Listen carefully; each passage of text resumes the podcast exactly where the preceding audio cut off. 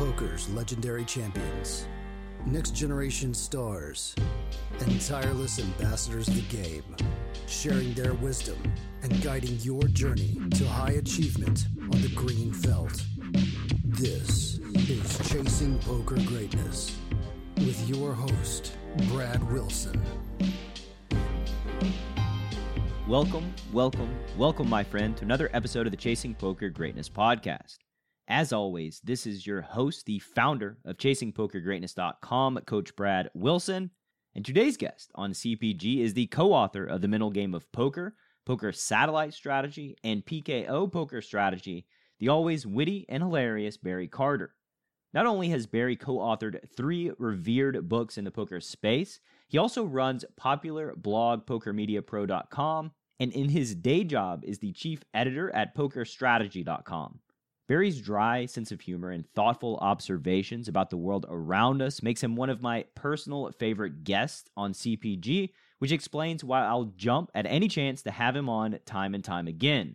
Also, there are very few people in the poker world who are totally fine spontaneously jumping on here every couple of months, even if they don't have anything to talk about, and Barry is one of those people. In today's conversation with the inimitable Barry Carter, you're going to learn Barry and I's somewhat prescient thoughts on the awfulness of the IOC, as this was recorded two months back before the games even began.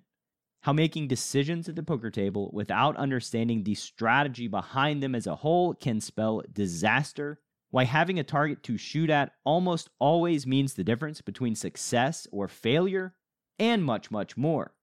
Before you dive into this conversation with Barry Carter, I wanted to let you know I'm currently running a free Nuffle promotion. If you've never had a Bovada account and live in the United States, simply visit freenuffle.com to get step by step instructions on how you can get Nuffle for free. Don't worry, it's easy mode and involves clicking a link, making an account, and making a deposit. And yes, before you ask, I do get an affiliate reward if you sign up. That's why I'm bribing you with a free $199 course. One more time, that link is freenuffle.com. That's free, N U F F L E.com.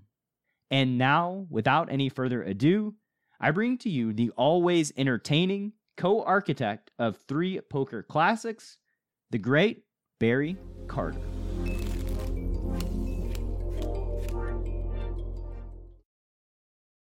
Mr. Carter, how are you doing, sir? I'm good. We are we almost have good weather in the UK and we are almost allowed to do things again in the UK. So not bad. Things are shaping up. A little bit, yeah. We um we've done horrifically in just about every aspect of the pandemic except for vaccinations. I got my um, second jab ooh, five days ago, something like that. Um, I think today officially half the country has had two jabs. Um, so yeah, a rare thing you're going to see today, Brad. It's called British optimism.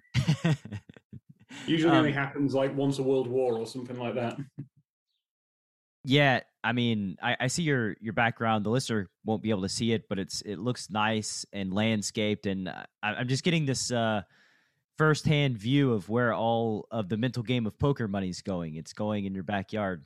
Do you know you, you are not actually wrong. The uh, the mental game of poker essentially bought my house um, over the course of ten years. I the I don't know what in the UK we're obsessed with property as an investment because I don't know, and um, it's very very difficult for people to get on the property ladder and that book was the only reason that i was able to do so. So astute observation sir. There you go. See? I i made a joke but it actually turns out to be closer no, to the of, truth. most of them turn out to be true. Yeah most jokes are true. So you know you mentioned the pandemic you mentioned the jabs. It's been a little bit since you've been on the podcast solo without hmm. dara. Mm. so we'll start out by asking what have you been up to over you know this past year um, the funny thing is with, the whole pandemic, like everyone I speak to sort of chimes on about how productive they've been because they've been in the house so much and able to work. I, I've been the complete opposite. This has been the least productive year of my life. I we've been allowed to do actual things again for sort of the last five weeks. We can go and visit people. We can go to restaurants. We can go to the gym. All those things. the the last five weeks have been like ten times more productive for me than the last year. Um, because I learned very, I, I, kind of had an inkling with this, but I learned uh, this year that I'm someone that needs regularly to be able to reset, to be able to be productive. I'm kind of like a, you know, use up some momentum and then sort of replenish the stores kind of guy. And to just be in the house doing the same thing all the time, it's been a very unproductive year. I mean, I, technically speaking, we released PKO Poker Strategy at the start of the pandemic. And Dara and I have been working on a video course uh, series that's pretty much going to be announced uh, towards the end of the pandemic. But uh, for my own personal standards, I've been very unproductive. The, the only thing I've done uh, more of for the last, the last year is, is actually play poker itself. And I've got slightly better at poker, so I'm quite pleased with that. But no, other than uh, other than rewatching the entirety of Buffy the Vampire Slayer again, it's been a very very poor showing from me in 2020 and 2021. I mean, the reality is, you know, I, I didn't know what to expect like is it related to like podcast numbers and all the things like during the pandemic because like i think intuitively you might think oh everybody's indoors like they're probably just going to be listening to more podcasts but the reality mm-hmm. was way less podcasts and absolutely yeah over time, what I've come to see is that with the cloud, the uncertainty, the doubt, and the fear just hanging over everybody's head over the course of a year, it's just created all of these downstream bad things um, lack of productivity, uh, mental health issues, just like all kinds of all kinds of problems that I think is uh, yeah, it's it, it's we're all like I think around the world are letting out like a collective sigh of relief just mm. to not have it over us anymore.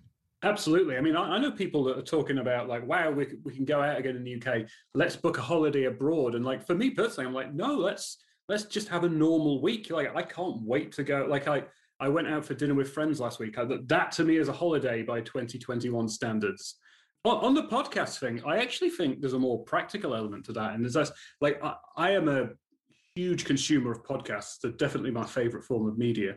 And I've consumed less podcasts in the last year than uh, I have in however long I've been doing them. Because for me, podcasts are something that I listen to whilst I was doing something else. You know, if, if I was traveling somewhere, stick a podcast in. If I was at the gym, stick a podcast in um, all those things. And I, I, think that's how a lot of people use podcasts. So when you don't have people, um, you know, would say a regular 30 minute commute to work every single day, uh, of course, podcast numbers are going to go down. Um, Audible, the, um, the, the audiobook retailer, have uh, sort of observed similar things with uh, significant decrease in their uh, pod, uh, audiobook su- subscriptions and stuff, simply because people don't have things to uh, listen to a podcast while they're doing.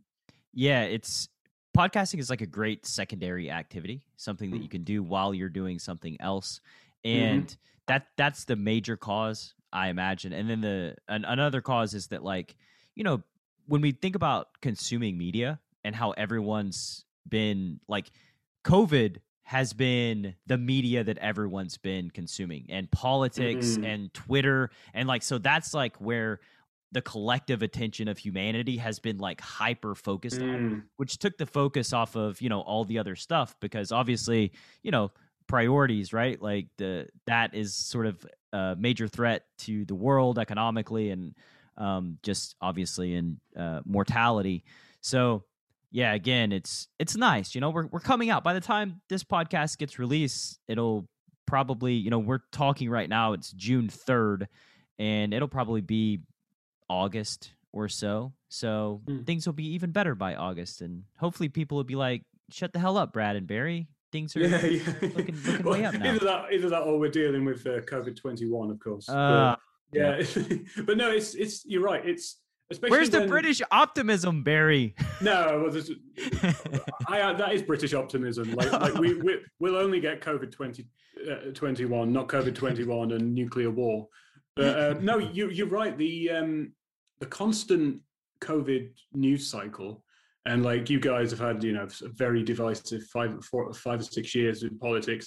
In the UK, we've had Brexit, which is a very, very similar thing.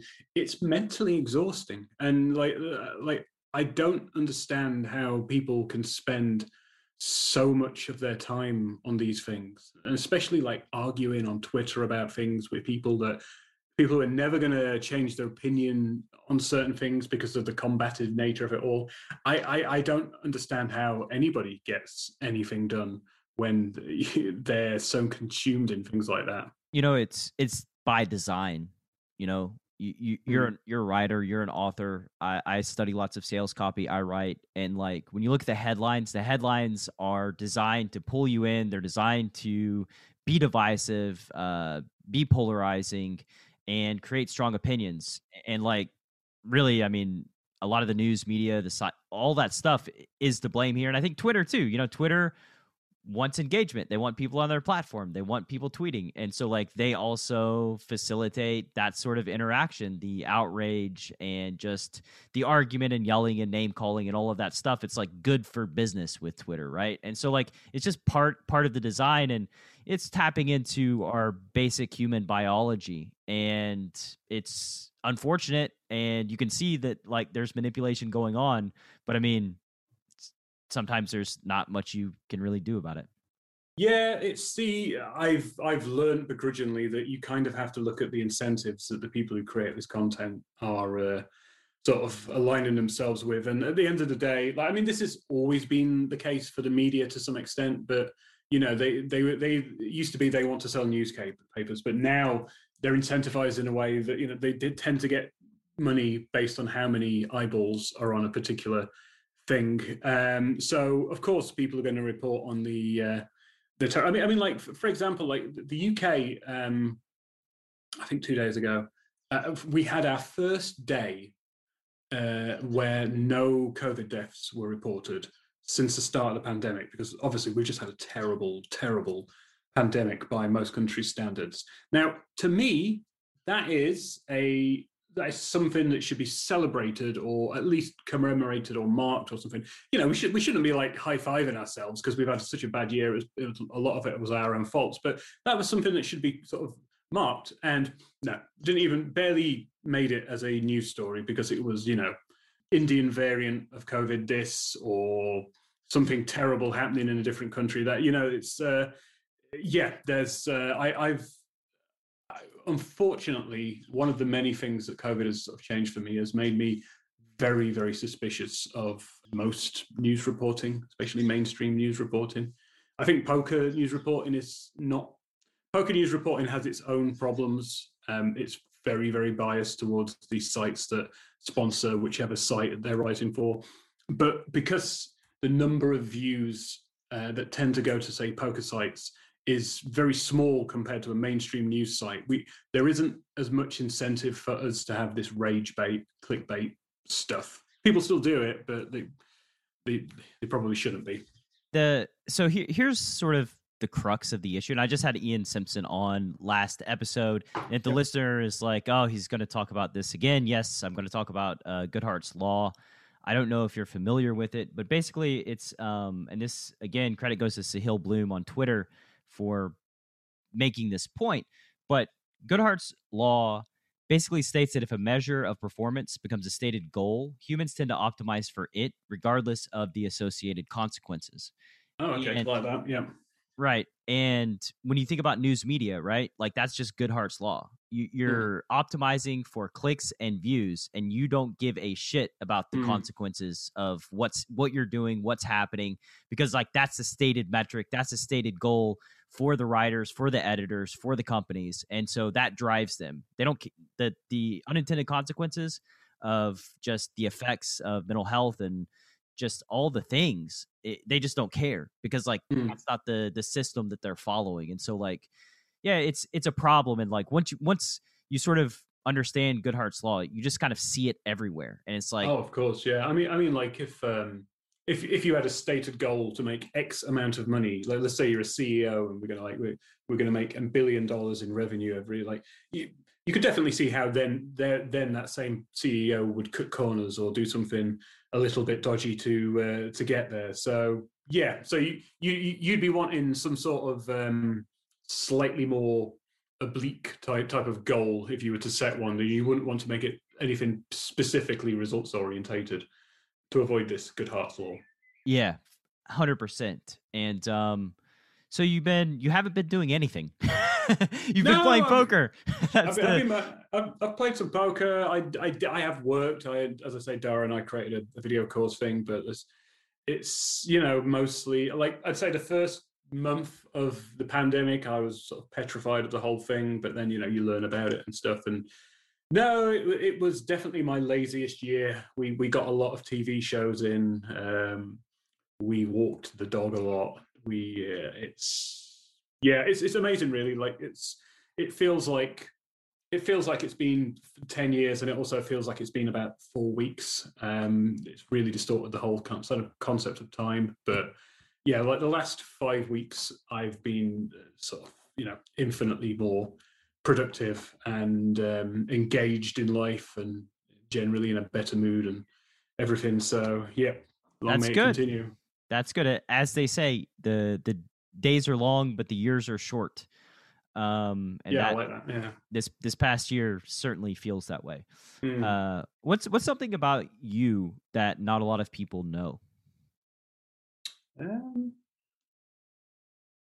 Besides that, people uh, call you okay, skunk. okay, I'll, I'll, I'll, I'll, tell you a fun one. Not a fun one. This is essentially a terrible one, but um, I, I, I, don't tell people this, but it's it's, it's interesting. I don't, I don't think there's a stigma to it. Um, I have obsessive compulsive disorder.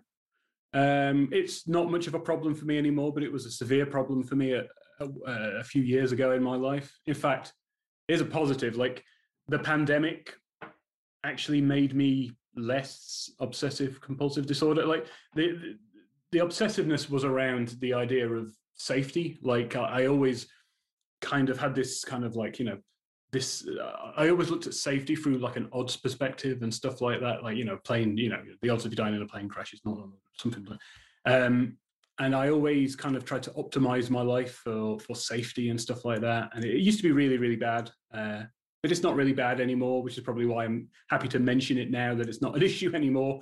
And i'd say the pandemic might have killed it off because you know there was a real danger out there rather than my uh, trying to work out the odds of my wife getting to work without having a car accident or something like that you know. Oh, so, no, that, that, was one of them. So yeah very, very um strange. It was uh, it, it, did make me very productive though. That's, a, that's the, that's the kind of flip side because i was I was I was also obsessed with like efficiency and things like that but yeah it's not an issue anymore which is why i don't mind mentioning it yeah it's uh I, I can see. I mean, it, it, works both ways, right? Depends on what you're obsessed with. Uh, if mm. you're you're you're obsessed with your wife dying in a car accident and knowing knowing the numbers so that you can like run the calc, then that's probably 17, gonna... 17 million to one on any given day. So it's pretty low, but I still do the numbers. oh man. Why why you gotta put that in my head? Now now I'm well, gonna be the one that's obsessing over it. Seventeen million to one. Yeah, that's UK roads. I, I don't know what I don't know what the deal is with um uh with with American roads.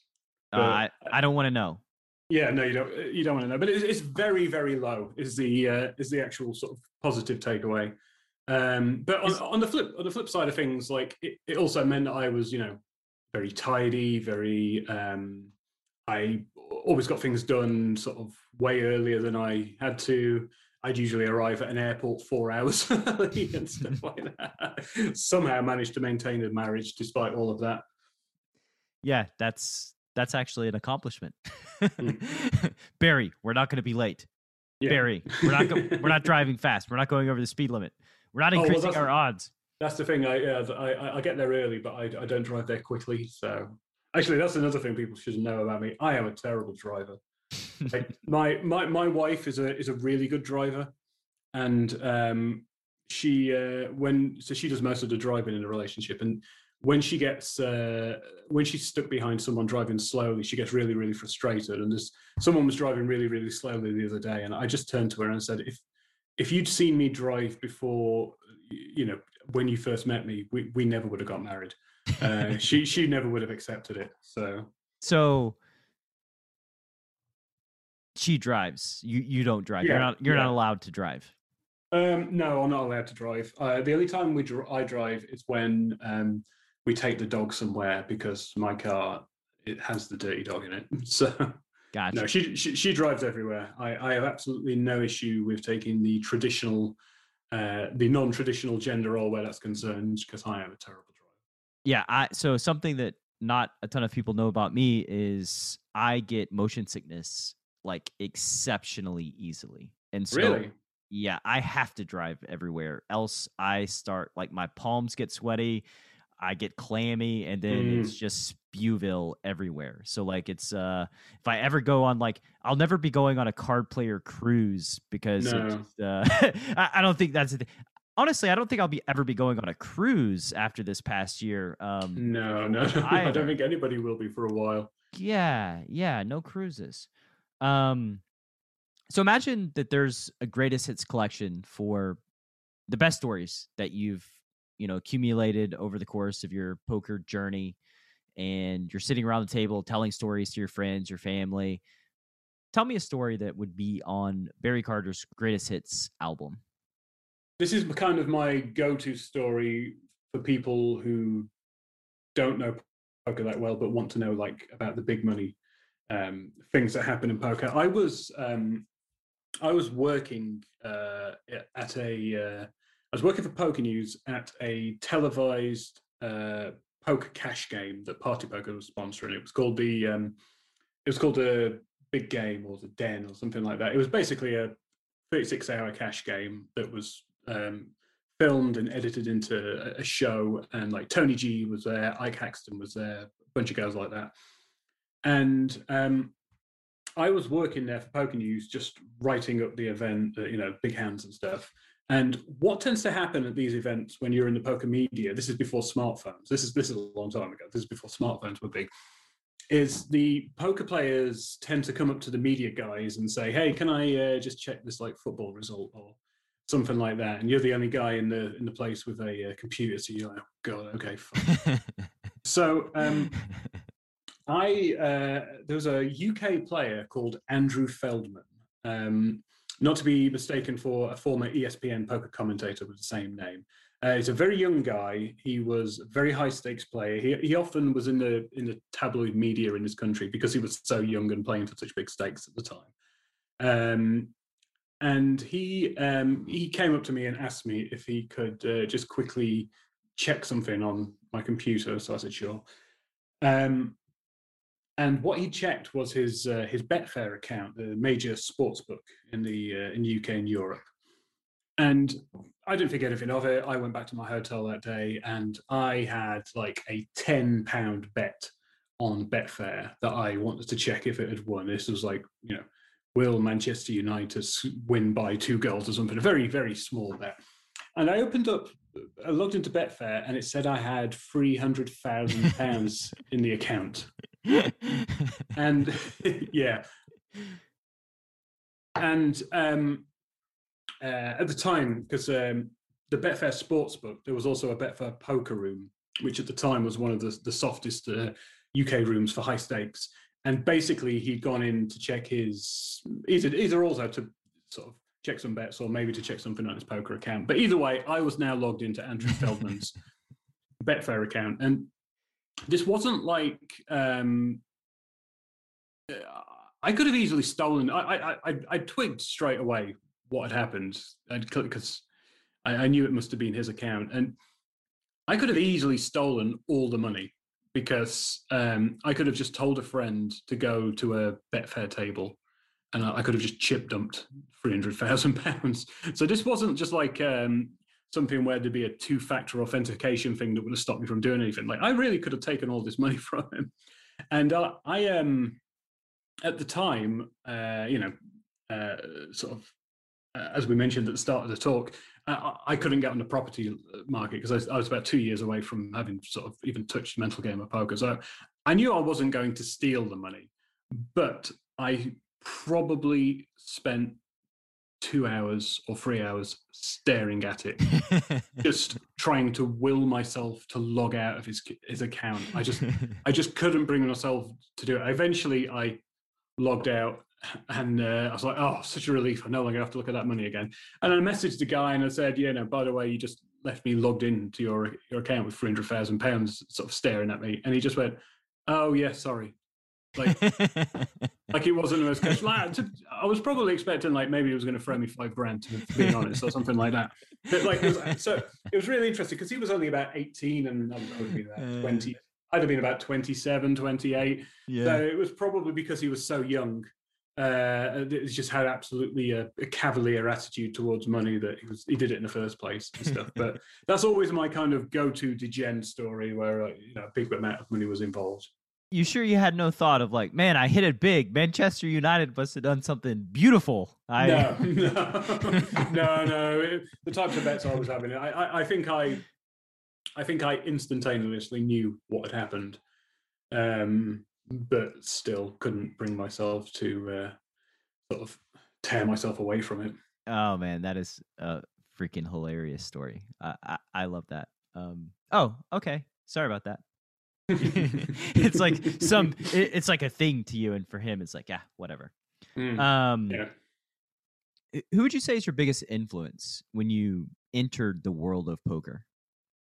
Um, I don't know how well he is no, well known he is in the States, which is funny because he's American. But do you know the poker commentator Jesse May? I've heard the name. I don't know if I could pick him out of a lineup. Though. All right. Well, in my opinion, Jesse May is the greatest commentator of all time. Um, he is an American poker player, but he he kind of he really made a name for himself in the UK and Ireland. He uh, he commented on all the early shows, uh, late night poker being the, uh, the, the, the sort of most uh, sort of foundational example. He was the voice of Late Night Poker, one of the first TV shows. And um, when I got into he, the reason why he's good is because he's, he's, a very enthusiastic kind of guy anyway, but he plays the um, he, he kind of plays the fool a little bit and he asks lots of very naive questions as if he doesn't understand what's going on. But what he's actually doing is he's acting as a stand-in for the audience. He's asking the questions he knows the audience wants to know. Because the truth is, like very few people know more about poker than Jesse May. Um, he, he, is an absolute scholar of the game, a great historian of the game, and I, I suspect he's actually a much better player than he, he lets on because he, he strategically always knows the right things things to ask. So when I first got into sort of the poker media, um, th- there really wasn't anybody around that had been doing any kind of poker media work of any note back then. And Jesse May was one of the only ones. And um, yeah, Je- Je- Jesse, Je- definitely Jesse May is an absolute legend of the game. It's it's a real shame that he's actually not as well known in the states as he is in, in the rest of Europe. But maybe that's why we like him so much. He's kind of like one of ours, even though he's from the from the states. He's an honorary one of yours. Yeah. I I I think in really I mean it's a very clever way to go about it, right? I think that's the right way to go about it is mm. that in poker commentating and even in this podcast is the way that I think about it is I'm a proxy for my listener. And so like I have to basically figure out the questions that they're thinking and then ask the question um, or dive deeper in a thing where they're like, oh, I want to learn more about that, right? And I think that like all hosts, interviewers, uh, commentators, folks like that ought to view it in that way that like mm. I am a proxy for the audience. And so like if I'm bored, well, my listeners probably bored too, right? Like and if I'm curious, my listeners probably curious too. Yeah, I mean, I, I, this this came into sharp focus for me um, early on when I got into poker, which was I had a, a card runners account like most people did, and half of the videos that I'd watch, um, they'd be talking about concepts in a ways that I didn't understand. Maybe I didn't understand the terminology or something like that, which isn't a bad way of doing things because if you're curious and you hear a word like, you know, reversing, if you hear, hear someone say reverse implied odds, like if you're curious, you're going to do some research to find out what it is, and then you've elevated your own game because of your curiosity. But the videos I always learned the best, the most from early on was uh, every now and then Brian Townsend would do a video where he had a student and he would sweat a student while he was playing. I'm, I'm pretty certain like what they were doing uh, by today's standards would be considered like go, you know ghosting and illegal. But it, basically the student and then the student would say, why he was doing something. And then Brian Townsend would kind of then understand the kind of the logic that they say the typical recreational player is coming at it from. Rather than just explaining that you should do this with this hand and this with this hand he was kind of he would, he would he'd take a step back and maybe remember what it was like when he was first learning the game and then and then pitch it at that level. So i, I like to think that that's what i've brought to the uh, the four book collaborations that i've i've been in. I, i've always been kind of in the position as the as the ideal customer for those books uh, I've done a very, very good job of not improving to, enough to, um, to, to, to, to go ahead of the audience. Yes, it, you're doing it for it's a professional choice to not it's, get better at poker. It is it is a tremendous skill not improving. Right, exactly. um, it, it's kind of interesting that you say that because the way that I structure my private coaching sessions is very similar in that mm. my students will record a play and explain video and then they will verbalize their thought process. Mm, I download good. the yeah. video and we like we'll go through a hand, then we'll pause, and then we'll dive deeper into like the questions that they're asking. What I've learned after doing, you know, hundreds and hundreds of these is that it's made me a better player and it's made me a much better coach too. Mm. Because like the curse of knowledge is a real thing where, you know, you you can't unknow what you know and mm. so you, you can speak in ways you can try to communicate in ways that are just above the heads of the people that you're talking to inadvertently and it's hard to like revert back to an earlier state right so like really just diving deep into the fundamentals understanding like oh okay this player's at this level this is their paradigm this is why they think about things in this way well what's the next level up and then we'll try to get them there I, I think is at least in my experience, has been the best way to approach, you know, coaching people privately. I, I think that's a great way of, uh, for a couple of other reasons as well. I mean, it's um, when you force a student to verbalize why they're doing something, it actually really will fundamentally expose the instances where they don't know why they're doing something. Like for like I've I've had this myself. I've done a bunch of videos with um, Dara and David of the of the chip race, um, where I'm playing and they're and they're then reviewing the action afterwards. And sometimes i'll verbalize like oh i i mean uh, this was an actual example. Like like i well i'm betting 33% of pot here and i don't know why i'm doing that. It's just i've seen everybody else doing it on twitch was the actual reason. And I, I i only realized that in real time. And then you know what that led to a discussion about you know um you know the merits of a, a like a one third pot bet um, what's the other reason why I think that's a good? Oh, also like the other thing is like the the single best way that the best way that I learn is when I basically get coached one on one. That's definitely the the best way for me to learn. But then the second best way I learn is if I then create content about the thing I'm learning on, and I'm specifically talking about the books that I've worked on. The I have massive holes in my game that are just probably embarrassing. But there's small pockets of the game that I am very good at um, because I've written books on the subject, somebody else's material where I write it, and it's it's basically a case of once I'm able to create the content to the point where uh, the co-author says yes that's correct. You know i've been through so many iterations of it. So by you making your students do that you're you are actually making them make content even if they're or even if the audience is just one so yeah, no, I think that's an ideal way for someone to learn, or at least you know people who are active learners, who which I definitely am. Yeah, and here's a here's a little tip, and for the listener too, I think this will be help, helpful. You mentioned the betting, you know, one third pot on a board and just doing it because other people do it, and you didn't really know why. Mm. Something that I've learned is that if you don't understand why you're doing it, you also don't understand how the complementary aspect of the situation. So you probably don't understand how to play well versus the one third pot size bet. Mm, so mm. like in spots where you know if you're facing a three bet on the button versus a small blind and you don't know what to do, like you don't know what your flatting range, you don't know whether four bet, you probably don't know how to three bet well from the small blind either because mm. those two are very related. If you know exactly how to three bet from the small blind, well, you would know pretty pretty well how to defend on the button. So like basically, whenever you find a leak, look for its opposite and then dive in there, and that can also you know make a lot of bang for your buck. I have a I have a similar example.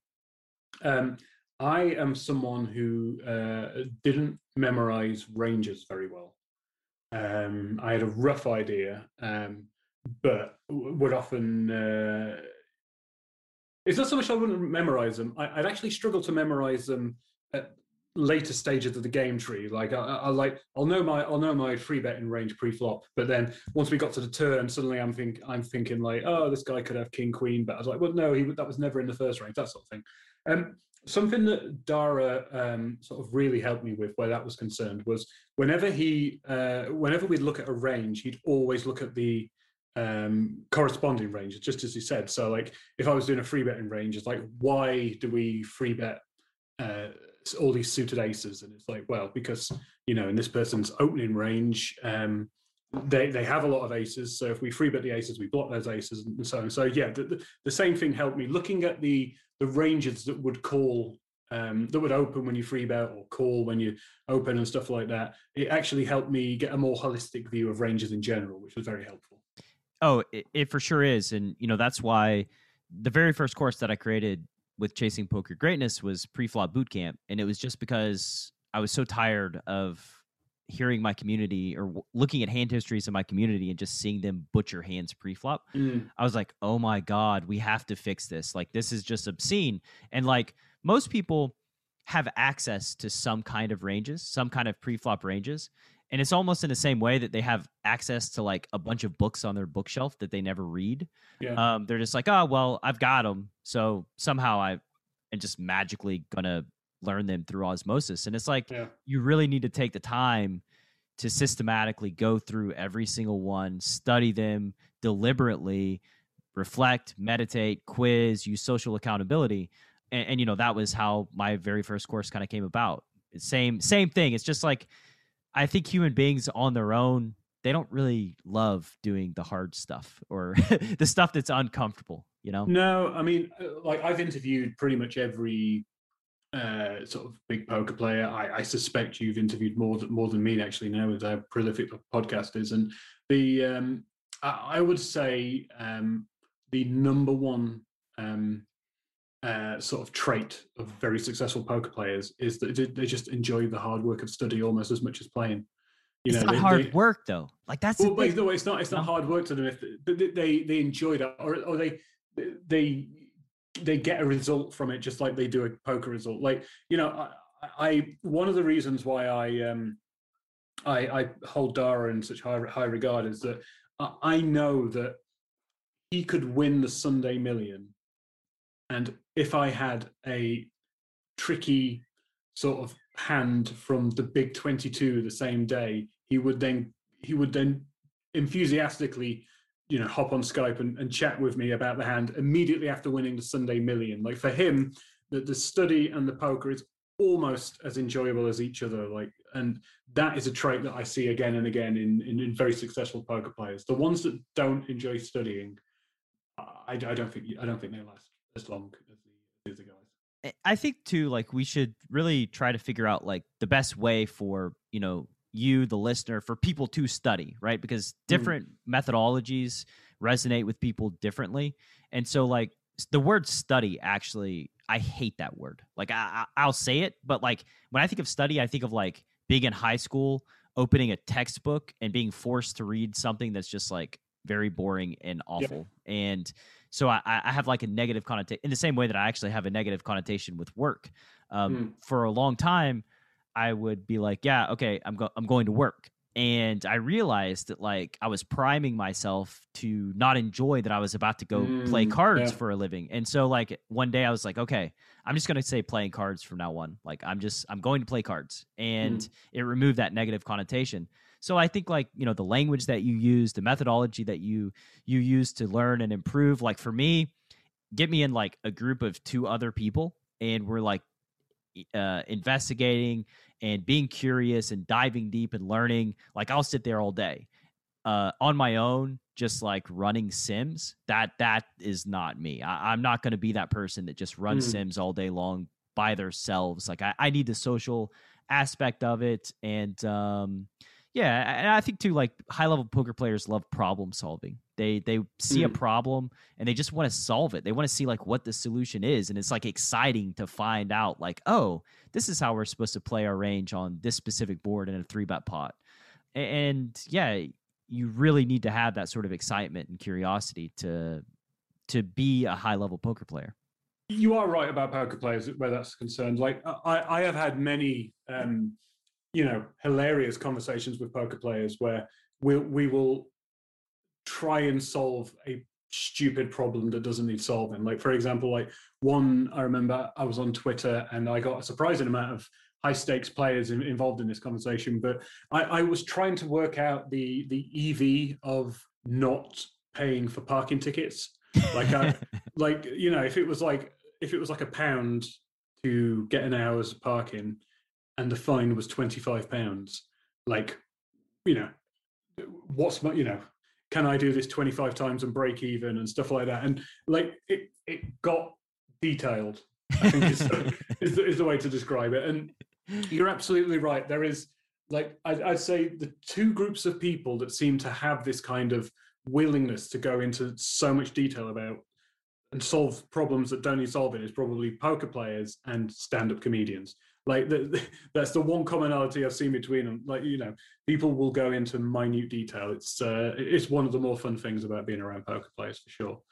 Yeah, Clayton Fletcher ticks both boxes. He he's yeah, exactly. got it all.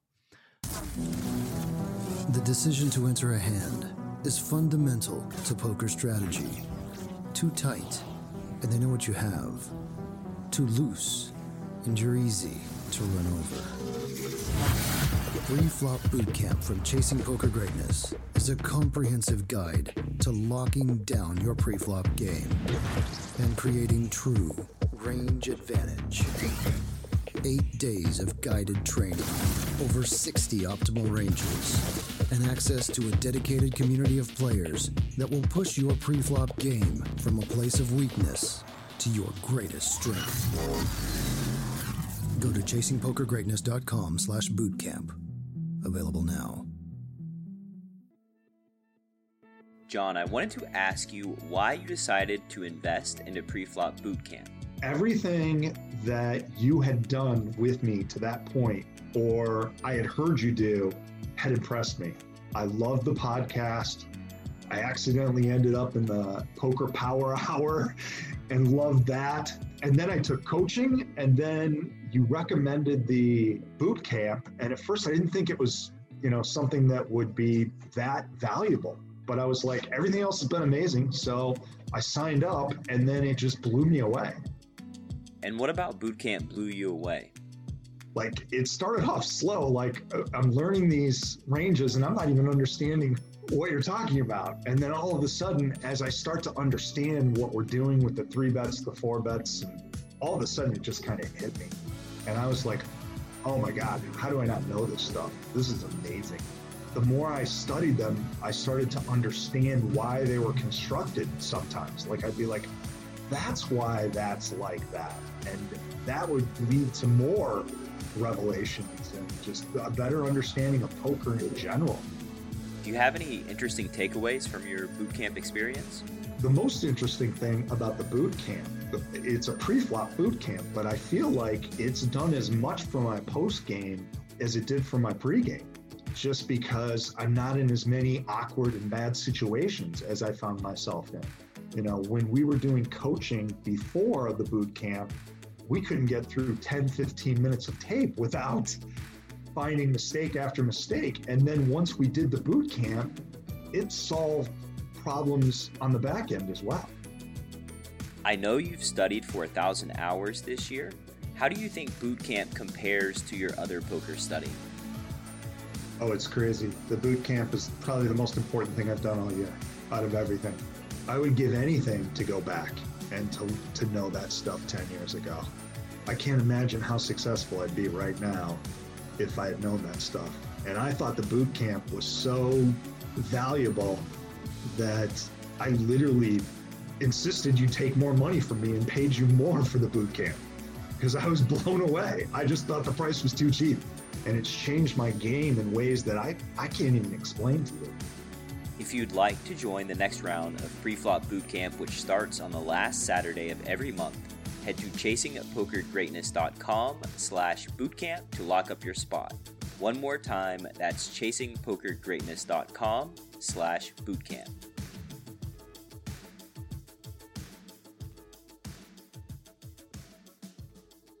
What would you say is your uh, your superpower in the world of poker? Something that I know you're a very self-deprecating guy. but- No, I, I, I, yeah, I think the only thing I think I do well, and it's it's it's decent, it's a decent thing, so I'm not being self-deprecating. Is I, I, well, hold I- on, hold on, hold on. When you preface a sentence by saying the only thing I do well, and No, it's, it's not thing, it's- self-deprecating, it's a big thing, no. I, I, I honestly, and I am not saying this to be modest, I don't consider myself to be a great writer. I think there are many, many, many writers better than me in the poker industry, and I'm certainly not a great player. The one thing I think I do well is I personally think I can see where things fit together in the poker world, and I think I know what the audience is looking for in the poker world. Like, there's been a lot of times when I've um, worked for, say, a poker site and seen an opportunity where I was like, well, this, you know, this would be a natural sponsor for this site because they've got these shared interests. And but similar things, like I, I genuinely think I've got a good handle on what um, the poker audience is looking for a lot of the time, which is why I think the the books that I've done have, have been my contribution has been good because I think I've structured the, the books in a way that uh, sort of uh, fits with how people want to learn and stuff. So I see my in that respect, I see my kind of sort of like a matchmaker of ideas in the poker world. I don't consider myself a great writer or a great- player, but I'm a I, I'm the glue that keeps things together. I guess is what I'm saying. the ego on you, Barry. How how do you fit through the doorway with that big head of yours? yeah, I know, I know. I think I'm good at one thing. No, I think your professional, you know, your professional career reflects, you know, the mental game of poker, PKOs, the satellite strategy book that, you know, you made with uh Dara. All these things are like, you know, you have a vision of what's needed and what the what what the poker industry is going to want. And I think that that is a superpower having that vision because obviously it's it's allowed you to have your property and have that nice little back door, the uh, backyard behind you right there, and it's given you a lot of Yeah. lot of success and um, you know being the co-author of just you know some of the most beloved books and most influential books in, in the world of poker is just it's an incredible incredible thing. Yet to write one on my own though. Always got that co-author thing going, you know. Oh, yeah, yeah, but Dara, Dara's co-author, right? Like, and Jared. yeah, but they, they- got the big letter in. I got the small letter in. Well, who, who made that? Who made that decision? uh, that was me. That was me being self-deprecating. Oh, so so you did it, right? So you made yourself smaller so that you could complain about it later. well, yeah, because I, I just don't want anyone to think it's my advice. I guess is the is the thing because that's. Uh, although the like I was uh, joking about this with uh, David Lappin. Well, I was joking. He wasn't laughing, but um, he, he, he was um, he was bemoaning the fact that he often gets asked if he plays poker because everyone thinks he's like the straight man to Dara's poker player, like he, and uh, and he's you know obviously David Lappin is a professional poker player and he's a very very good one. I, I often get mistaken for a very good poker player. People often think I'm very very good at poker, and I'm like, no no no, I'm a recreational player that happens to know like two things slightly better than the average rec because I wrote a book about them. So yeah, I often get mistaken for being a, a really really good player. Um, Well, until I share a table with someone. well, I mean, o- o- on the flip side, I, I like your side of it. I think better better than David's. You know, it's a thing that like it, it it's a thing that I I've struggled with too over the past year. To be honest, is like, man, I'm going to be known as like a poker podcaster and an interviewer when like oh. I've done this for 20 years of my life. Like I'm better. I'm a world class poker player, and I, I, I yeah, sometimes I, I let that get to me or it eats at me, and I'm like, I need to just drop everything for a few months and just get on the grind and just Yeah, battle yeah. and go to war and prove it to everybody. And then I'm like, you know what? Like, what's the point? Like, but, I, but I think the the poker players are by far the best content creators in poker, uh, like by a mile. And I, I think there's like a symbiotic relationship. Like if you look, I don't know who you follow on Twitch, but like the, two of the guys that I watch a lot on Twitch are Ben Spraggy Spragg and Fintan Hand, right? And they were entertaining Twitch streamers who were okay at poker. And they are becoming amazingly entertaining Twitch streamers who are becoming fantastic, amazing at poker. Like they were playing like, you know, fifty dollar tournaments two years ago. That was their biggest buy-in, and they're regularly playing like the high roller end of things and, and doing well. And you know, I think they've both had six figure scores on stream now. And I think the I think the uh, process of creating content has made them better players, and and vice versa, and especially Twitch guys because the, the, unlike everybody else in poker, they um, let everybody see all the mistakes that they make and get absolutely crucified for them.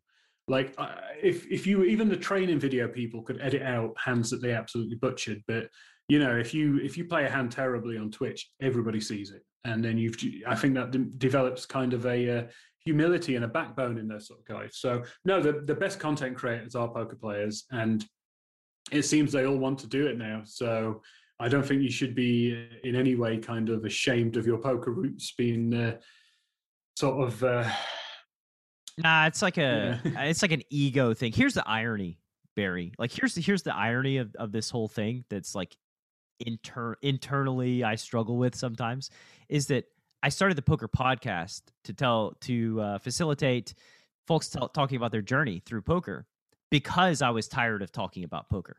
mm. Because I was tired of dealing with poker strategy. And now I'm like, oh, wait a minute. No, no, no. I, I do this other thing too. But anyway, it's uh it, it's all it's all internal and it's just kind of a silly thing. And like I I think in that way, like people are vulnerable on Twitch where they make mistakes and mm. there's really no hiding from them.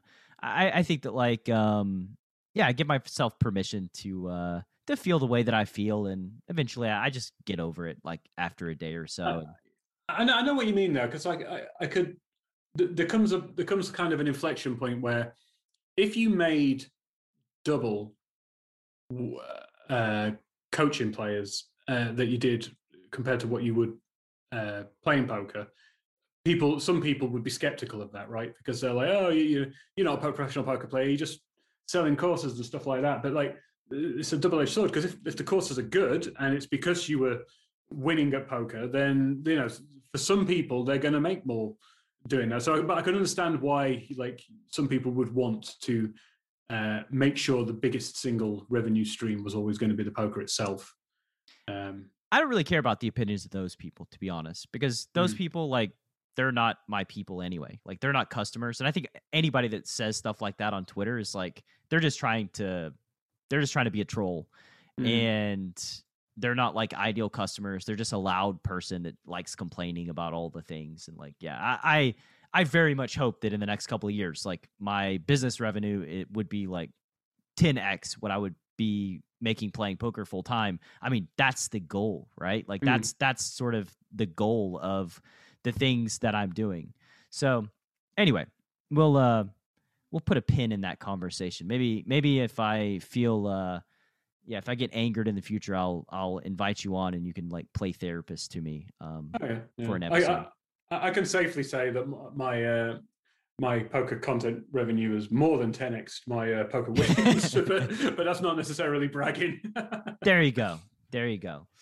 What is, out of all your years doing the stuff in the poker world, writing, creating content, all this stuff, what's the most unexpected thing that's come from your poker journey?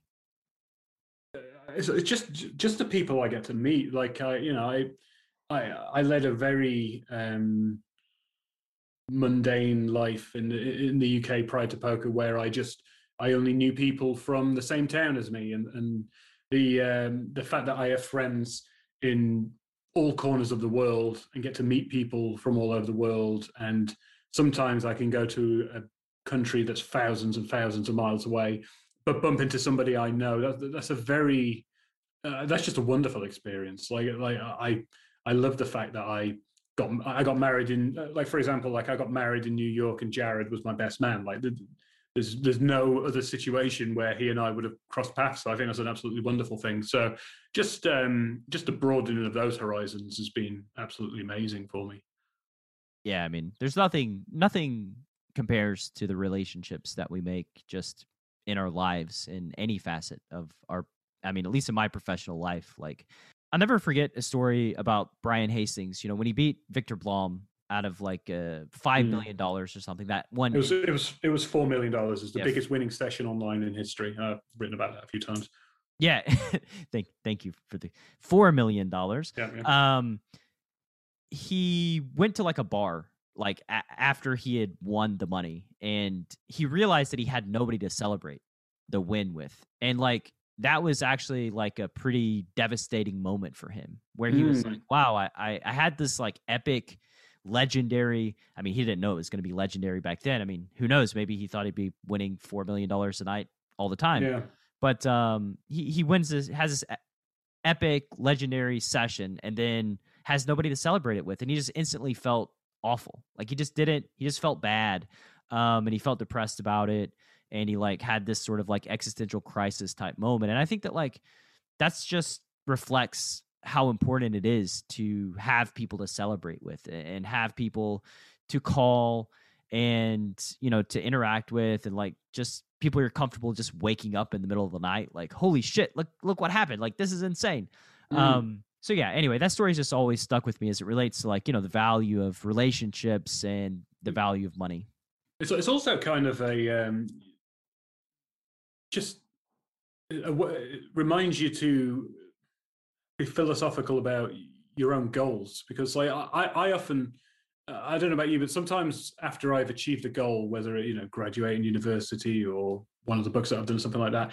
I, I tend to be a little bit down for a, a, few weeks because it's like you've been so invested in something for so long and you've been doing the grind for so long, and all of a sudden it's like, what the hell do I do now? And it's just it's a very kind of like jarring woken up moment. I, am almost having a similar thing like now that we can go out again in the UK. I was like, well, as part of me thinks, what what did I used to do? Like so.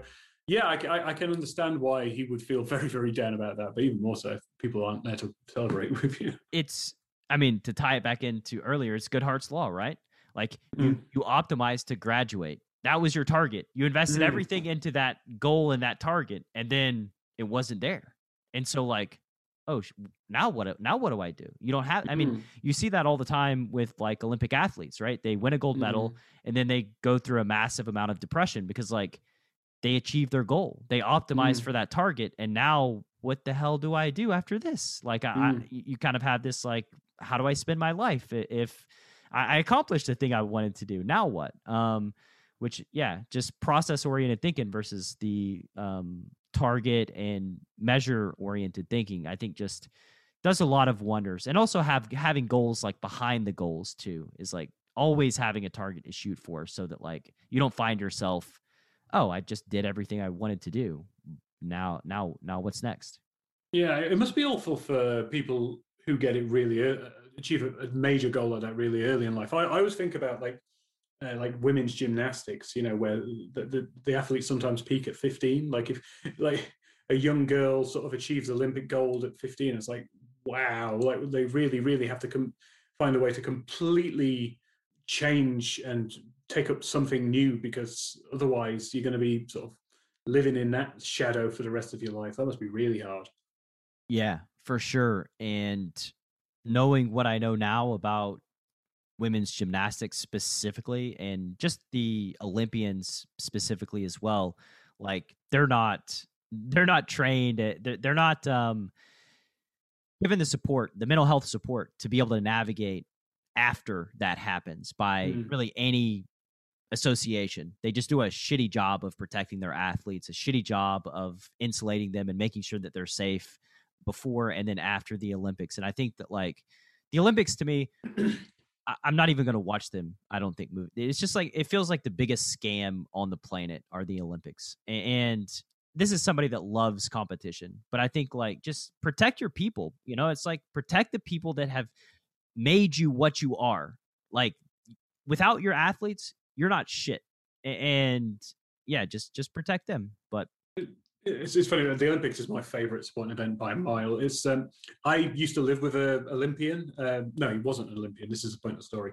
Um, uh, very very good friend of mine um, was one of the best swimmers in the world. He's Australian, and um, he was very unfortunate to be the third best swimmer in Australia, and he was also the third best swimmer in the world at his oh, particular oh, wow. yeah. stroke. But this is the unfortunate thing because Australia pride themselves on their swimmers. They only took two people. Uh, one of them being Ian Thorpe, the Thorpedo, uh, you know, one of the greatest of all times, and I can't remember who the other guy was. So they had an almost shoe in for bronze as well. My friend David, um, but they they didn't take him and who, the guy who came bronze in the event, it was uh, he nowhere didn't come anywhere near what my friend's speed tended to be. So there's a, and I, I was he was living with me, and I, he was just watching the Olympics. And to be fair, like he had, you know, a men, clearly he was looked after mentally because he handled it like an absolute champ. He was, you know, he was really enjoying watching the Olympics, even though he kind of should have been there. It was, it was a very unusual experience to watch an Olympic event like I'm there eating some Doritos, sat next to the guy that almost certainly would have third, and yeah, he he took it really well. He he like after that he had to um, you know stop. I think he was like 33 or something like that when he that was the end of his swimming career, and then he had to you know find a regular job and forge a normal career. And luckily for him, whatever mindset he developed as a swimmer translate it to business because he's like an incredibly successful salesman now and he's uh, got to the top of his field again. But yeah weird. It's uh, but they clearly looked after him. Evidently they don't do it for all of the olympians. Well i can't speak for everybody around the world or every country you know like i think uh, that's a great story by the way and it's another example of like yeah just take three you like yeah, if, yeah. if it's possible, if it's within the rules, then bring three. Why yeah. go two if you have the top three?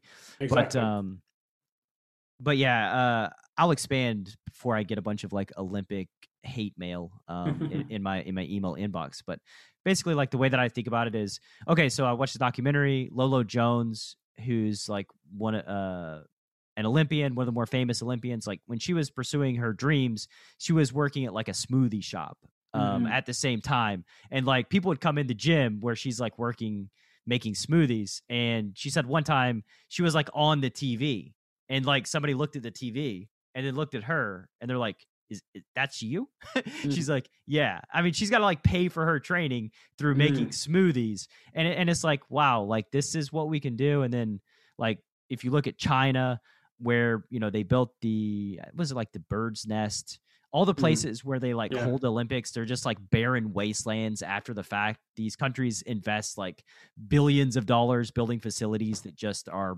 totally worthless um after all everybody leaves it's just like a uh, yeah my, my friend was not did, he didn't make any money from swimming even though he de- devoted his life to it um, right. the only the only the only way he um uh, kind of was able to do it was because he was able to find sponsors for each individual um, the sort of tournament that he was in and stuff. So you know he he was pretty much broke by the time that he uh, he got out of it. And w- another funny experience I had with him was like uh, when he came to, I went to a football match with him.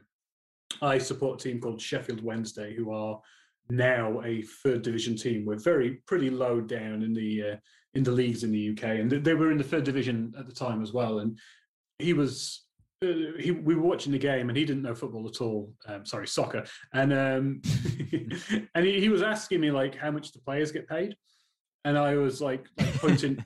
I was like pointing to players like you know I was pointing to the player that just sort of slipped over trying to kick the ball, saying, "Oh, he, he gets paid like four grand a week," and then you know I point to the fat guy that sort of hasn't had a shot on target all day. So he gets three grand a week and something like that. And I, then I realized I was like I was pointing to probably the six thousandth best footballer in the world, and he was he was pulling in something like fifteen thousand pounds sterling a week. And there's my friend, the third best swimmer in the world, and he was you know empty pockets.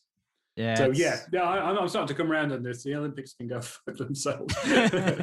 no, it's, it's, it's, still it's still my favorite thing to watch. But yeah, I, you, I love the competition. I love the competitors. I, I love watching it too. I just don't love the you know International Olympic Committee.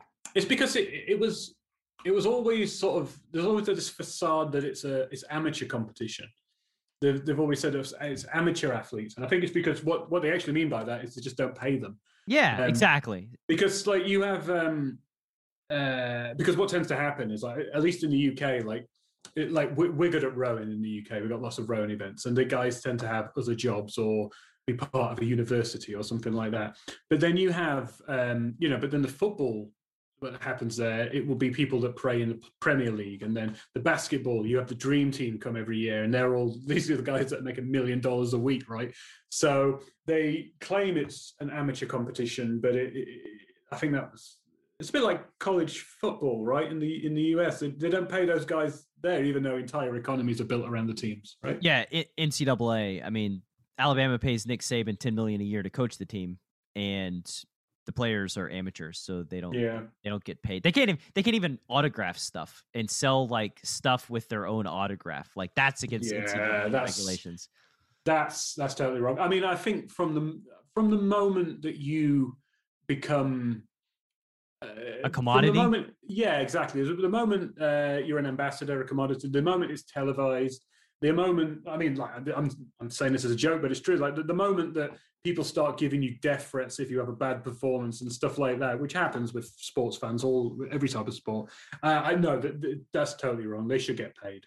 Um, especially because, especially you know, with certain sports, sometimes the careers are really, really short. You know, if it's American football or rugby in the UK, like one injury and that's it, your career's over. So, yeah, they, they should definitely get paid. for sure. But you know, it's it's the world that we live in. But Mm. you know, I guess that's that's all we can do. Um, all right, you you you somehow sucked me into the the British complaining about things. I don't know how you did that. Uh, some secret way. mis- misery loves company. no, I, I like complaining about things sometimes too. All right, so we'll uh just a couple more questions and we'll wrap up, get you out of here. By the way, you missed an opportunity to, to co-author your very first book with your friend, by the way, the the swimmer. Oh, that was your first chance, oh, Barry. I mean, I'm a really bad swimmer, so that that, that, well, that that, would have been perfect, right? No, I mean, like every now and then I have a little win at poker to make it plausible. But like, you should see me swimming, right? I like, I, like I'm a I'm a pretty strong guy, generally speaking. And when I when I go um, swim, I am like pounding the water as hard as I can. And then you know, seventy year old ladies will just be breaststroking, doing laps on me, going past me. I am terrible at swimming. I could I could barely keep myself alive if I was in the water. that might be the title of this episode. That could that could, that could be yeah. Better poker player than swimmer. Yeah, definitely. Um, what are some things that you you wish you'd said no to more often? Oh, great question. Um, uh, a lot of things actually. Uh, uh, for a long time, I I was a bit of a people pleaser, and I, I definitely said, yeah um, lots and lots of free, like working for free for people because you know that whole thing of um, oh, it'll get you exposure and stuff like that. Hmm.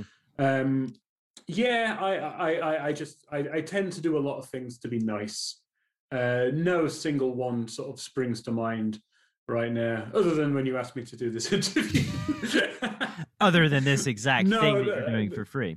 in, all seriousness, I, I actually really love doing interviews. I'll, I'll, I'll, I'll really appeals to my vanity, to be honest. But lots and lots and lots of small jobs. Um, like I, I've got better at saying no to things um, in the last sort of four or five years, and so that's simply because I've not had time to do things, and that makes things a lot easier. But I, I I often would do lots and lots and lots of small jobs for free for people because I thought, you know, you never know, that might get me something later down the line. Yeah, uh, it's and it almost never does. And I think the the reality is like people reach out to me and like ask me for basically coaching in email form, Yeah. and I've just re- I- I originally felt compelled to just respond and reply, and like when somebody Mm. sends me a mess a direct message, I'm like feel compelled to respond and like give put my heart and soul in this reply.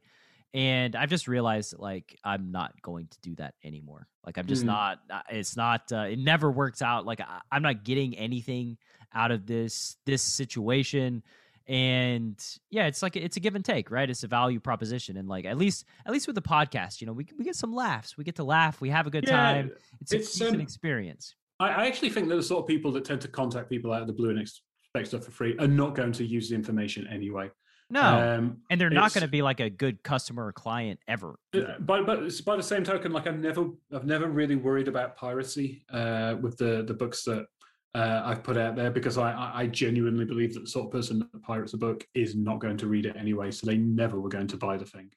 And um, I I mean, I, I know like I've been fortunate enough um, because of my job that I occasionally get given uh, free subscriptions to well-known training sites and things like that, and I almost never put any effort into into them because uh, because it was for free. But you know, the the, the times that but in my outside of poker, there's been plenty of uh, books and training products and stuff that I've bought that I put a lot of effort into because I've spent money on them.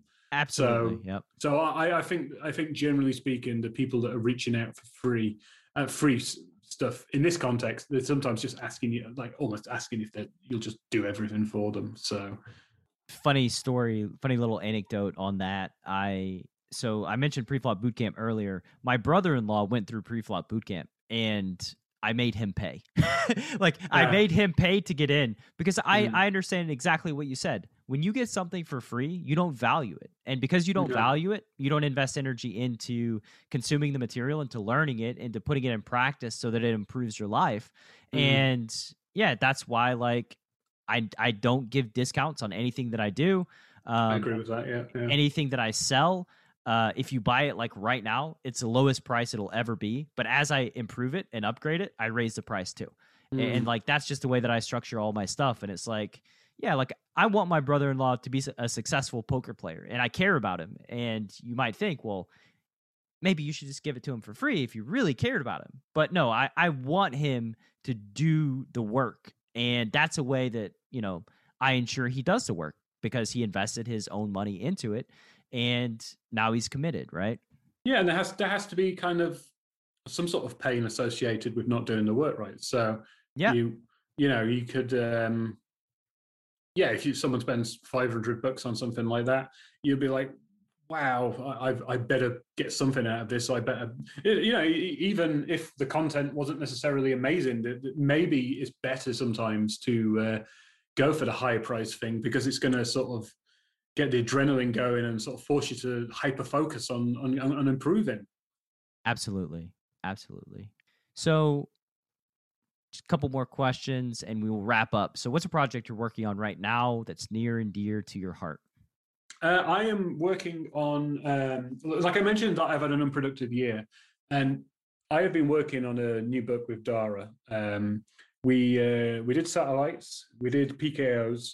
Uh, this is the, what we consider to be the third book of the trilogy, and the, the, topic is ICM, the independent chip model in poker, uh, specifically for normal, uh, what people call vanilla tournaments, where it's just a, a regular payout structure. Um, and the uh, you know the the two previous books we we wrote them in a this is in, a, in order of the most important things to learn. So like in the satellite book we started with uh, how to play in the bubble because that's the most important part of a satellite. This book is quickly becoming a uh, an like a theory book about poker. It's not a practical book uh, sorry a theory book about icm it's not a practical book but it's very very very interesting um, since we got let out of uh, our houses and allowed to do stuff with lockdown, this book is just pouring out of me now. The, the fact that I can leave the house and reset my mind a little bit is coming out really, really quickly, whereas I was just slacking on it while we were still locked down. Uh, so I'm, I'm really enjoying it at the moment. It's uh, we're doing some interesting stuff. I think we're covering a lot of things that very few poker players know about the uh, the topic of the independent chip model in poker.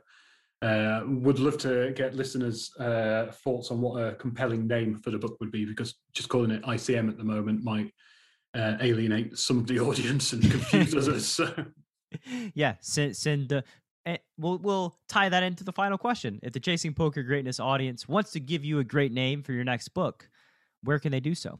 Uh, get me on Twitter, Barry underscore Carter on Twitter. Yeah, that's the, that's the, it's, it's funny. Like you know, if I give if I give out my email, then I just sit on the on the uh, on the responses that people send in. But if someone re- sends something to me on Twitter, uh, whilst I am trying to um, sort of curb as, how much I use it, like I will respond pretty instantaneously. I don't know why. I just I think we feel like the person's like there waiting. Yeah, like waiting for a response. So we're like exactly, feel, yeah. feel compelled to reply. Um, man, it's been great having you on the show as always. This is number three for you, and I'm sure Mhm. there will be four, five, six down the road. Especially you know once you get ICM uh, in the vanilla tournaments, then you've got ICM for PKOs. You got you got all kind of stuff um, loaded up or possibilities after that. So Yeah. uh, best of luck. Looking forward to your next book with Dara. Thank you for your time and your energy, man, and uh, talk to you soon. Anytime. Thank you very much, Brad. Thanks for listening to Chasing Poker Greatness. You can subscribe on Apple Podcasts or on your favorite podcast app. Go to chasingpokergreatness.com to get the newsletter. Join the Greatness Village community, book a coaching session, or dive into the latest data driven poker courses. Follow the show on Twitter at CPG Podcast.